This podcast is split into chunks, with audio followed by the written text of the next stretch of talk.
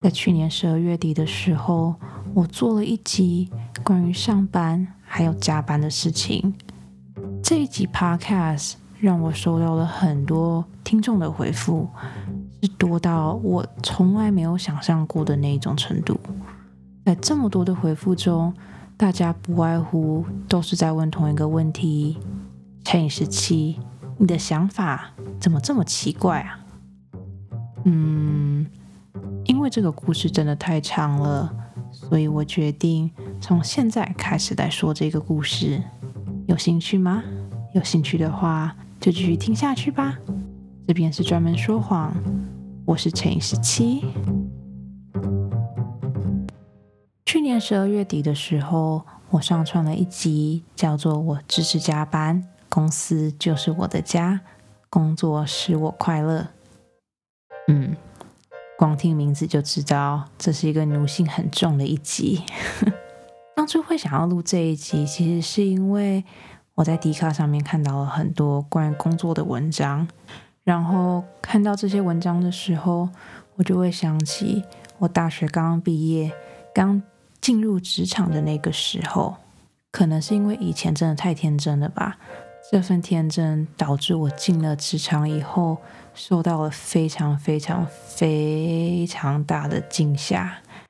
在专门说谎刚开始的时候，我录了一集叫做《那年恶魔对着我说：来，公司带你看世界》。这个名字，对，就是就差不多就是那样子。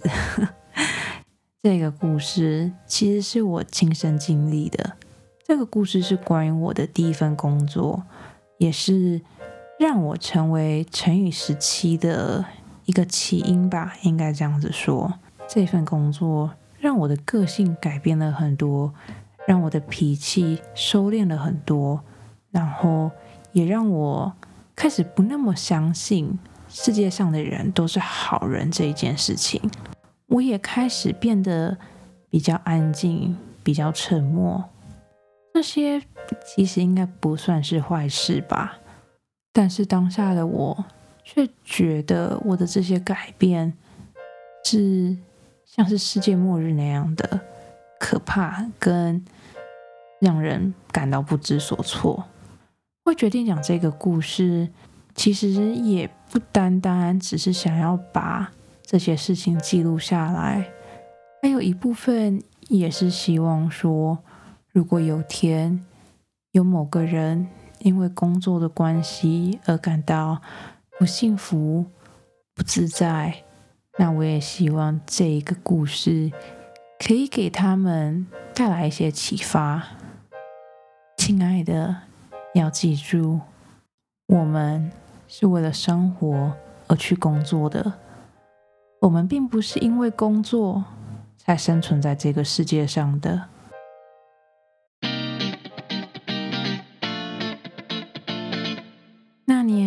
刚从美国大学毕业，虽然从大四上学期开始就很努力的在找工作，但不知道是我的履历表写的不够漂亮，还是缘分真的还没有到。我投了非常多的履历，但却一份工作都没有找到。就这样子，我大学毕业了，毕业旅行也去完回来了。这个时候的我，一个人待在我的爸妈家，整天游手好闲，除了丢履历，其他什么事情都做不了。那个时候的我，真的蛮迷茫的。毕竟我去的大学，真的还算蛮不错的，是那种。你只要讲出来，大家就一定会知道的大学。我选修的科系也不算是太冷门的科系，然后我又会中文、英文跟日文，所以当初刚毕业的我，其实真的没有想到我会找工作找的这么这么的辛苦。就在不断被公司拒绝之后，有天我收到了一封信。那是一个面试通知，那是一间非常非常非常有名的台湾的科技公司的面试通知。那个时候的我非常非常的惊讶，因为我从来都没有投过这间公司的履历。嗯，并不是因为我不喜欢这间公司，我只是很单纯的觉得我的能力好像不够，然后我所知道的知识也没有办法为这间公司做出什么样的贡献。但那个时候的我，因为真的一间面试都没有，所以我还是很开心的回了信了。然后我们也很快的就敲定了电话面试的时间。敲定时间之后，我快速的开始准备了面试的资料。这个电话面试异常的简单，与其说是面试，倒不如说是我跟邻居阿姨在闲聊。我们从头到尾都是讲中文。那个时候我的中文其实没有到现在这么的溜，因为那个时候的我。除了跟家人还有少数的朋友会讲中文以外，我跟其他人真的都是讲英文。那个面试的阿姨非常非常的亲切，所以虽然说我觉得我没有表现的很好，但他还是很开心的跟我讲说，他觉得我很棒。然后如果可以的话，想要安排一次就是面对面的面试。他说。这个部门的大老板刚好要来美国出差，然后他们也刚好要来湾区这边。那个时候，我第一次就是体会到什么叫做被狼群包围的感觉。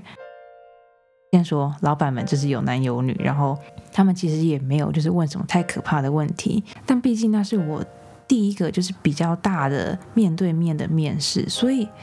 虽然说我已经很努力的准备了，但是我还是知道我自己表现的其实没有那么的好。就这样子，面试结束了，然后我也是很礼貌的，就是你知道写一封信啊，写简讯给之前第一轮面试我的阿姨，然后还有老板们讲说，就是很高兴有这次的机会啊，然后如果我有什么需要改进的话，也欢迎你们多指教。这样就是一个很基本的面试完的回复。然后据说好像就是因为我有写这封信，所以老板们很喜欢我。面对面面试完没有多久，我就收到了录取通知。然后这份工作很特别，因为这份工作是在台湾，也就是说我成为了一个要美国、亚洲两边跑的空中飞人。收到录取通知的时候，我真的超开心的，而且我发现我的第一天上班跟我的生日只差一个礼拜，所以变相的来说，那个时候的我一直觉得这份工作是我的二十一岁生日礼物。不只是我很开心，就连我身边的朋友啊、家人啊，或者是以前有帮助过我的老师，大家都很为我开心，因为这一间公司真的非常非常非常的有名。一定要死命的强调这一点，就是好吧？那个时候的我真的有点，就是看到公司很大，然后所以其实也没有做很多的准备，然后就说好，反正是大公司，超级超级大的公司，全世界人都知道大公司。那如果是这样子，那我就去吧。所以在明知道我有可能会很辛苦的情况下，我还是答应了这间公司的聘请。然后，唉，然后我的地狱就这样子开始了。因为这份工作大部分都是在台湾，所以我的行程就变相的变成了，就是我三个月待在台湾或是亚洲其他地方，然后会回来美国一个礼拜，然后再回去亚洲三个月，然后再回来美国一个礼拜，就是要这样长期就是来回飞来回飞的。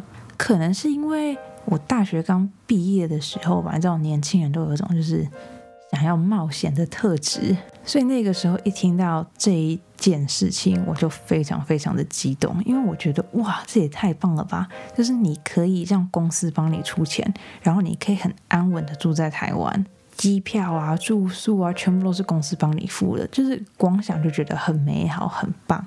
但是我跟你讲，这个真的是一个非常非常错误的观念。故事到后来，我会再慢慢的讲解说为什么这个真的是一个很不好的事情。好，反正。我答应的这间公司的聘请，然后我也在他们指定的时间飞去台湾了。一出桃园国际机场，我真的是你知道开心到不行，因为我自从来美国以后，我就只有回去台湾过两次，所以所以对我来说，这一切的一切都是非常非常新奇的。然后一开始去公司就是报道的时候，也都过得很开心啊。你知道，就是大家都对你很好啊，然后你就发现说，哇，台湾的食物真的好好吃哦。然后台湾所有东西都感觉好好玩哦。然后自己去银行开账户啊，然后你自己去办手机啊，去买 SIM 卡啊，反正就所有东西你都觉得好开心哦。然后，然后两天后，我的蜜月期就结束了。对你没有听错。我在这间新公司的蜜月期只有两天。故事的开头就先讲到这边吧。你们大家还喜欢这个故事吗？当初在写这个故事的时候，我其实一直在思考，在思考说要怎么样才可以把这个故事段落的比较干净，要怎么样才可以把。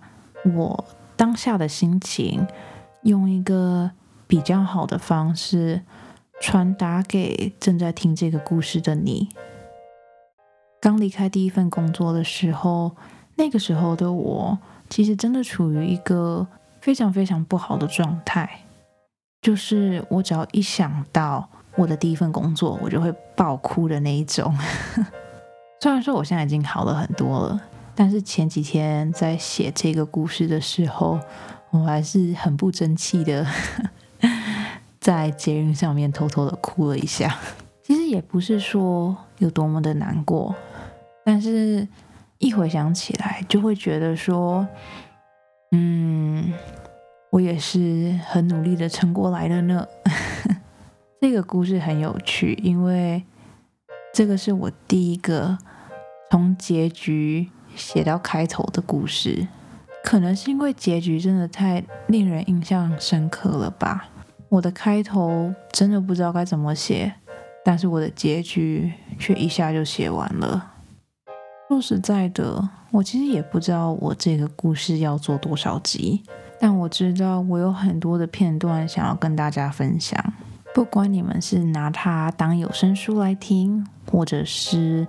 把它拿来当成就是你正在做家事的背景音，我都想要传达一个讯息，就是你们要记住，人生真的是有选择的，不要因为你身边的人希望你怎么样，你就怎么样。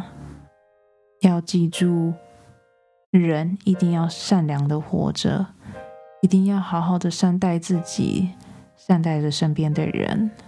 不要做任何会让人感觉到难过，或是会让人觉得不开心的事情。